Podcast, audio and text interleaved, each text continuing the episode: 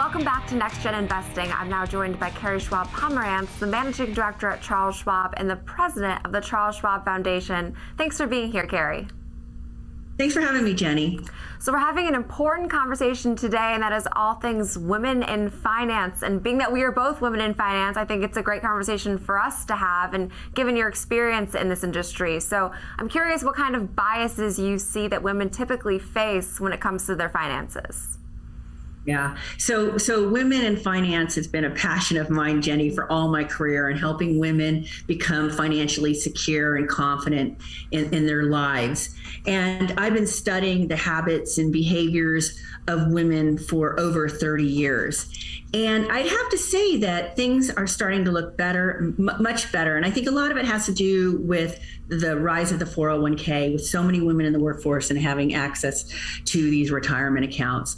Um, but there's still, as you alluded to, there's still a lot of biases and stereotypes. And I think that comes just from, you know, social and cultural years of, you know, thinking. And, and, um, and so, and, and these cultural biases, keep women from living the life or, or achieving uh, financial independence in their lives.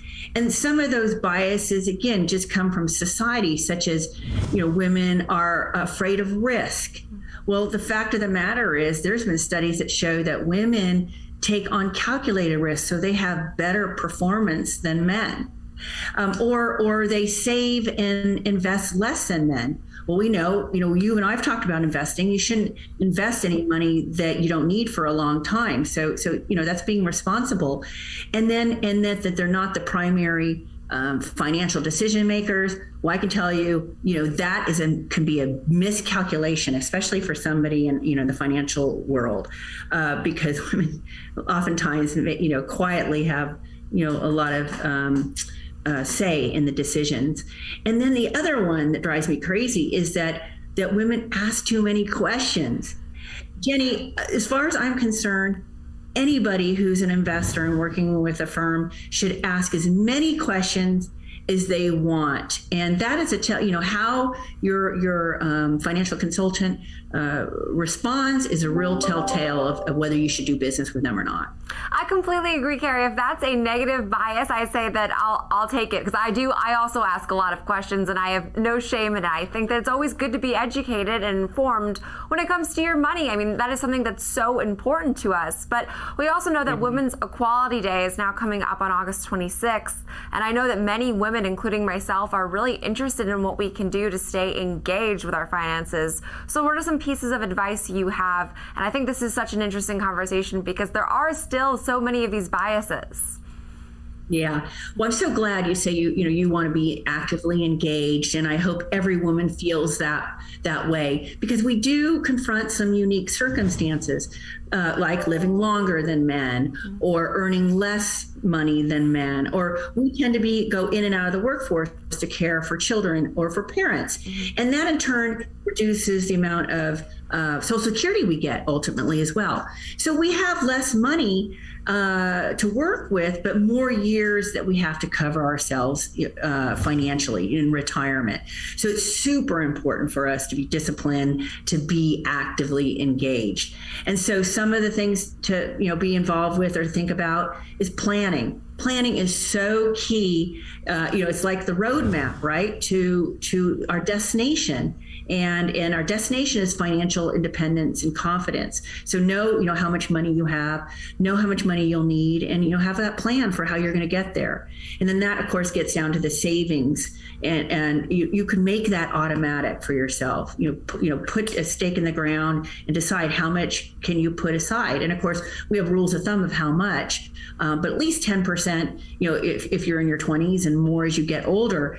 And then investing. Investing provides returns that you can't get elsewhere and of course over a long term and so be sure you're taking advantage of say a 401k with a company match and invest that money so you can get the growth that you need to again build that that nest egg for yourself.